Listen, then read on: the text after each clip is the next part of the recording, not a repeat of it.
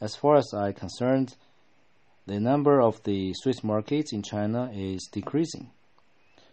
Uh, we used to have a lot of uh, street markets, especially uh, some flea markets, but nowadays, uh, due to two reasons, I guess, we have less uh, street markets. The first reason is that the internet has changed the way of shopping for people. Now, more people are depending on a online shopping website, and they would like to just order something by this kind of shopping apps instead of going out to the street markets. Uh, secondly, uh, due to the pandemic, so people don't want to gather around in those kind of physical stores. So uh, nowadays, I think uh, I cannot see many street markets as before.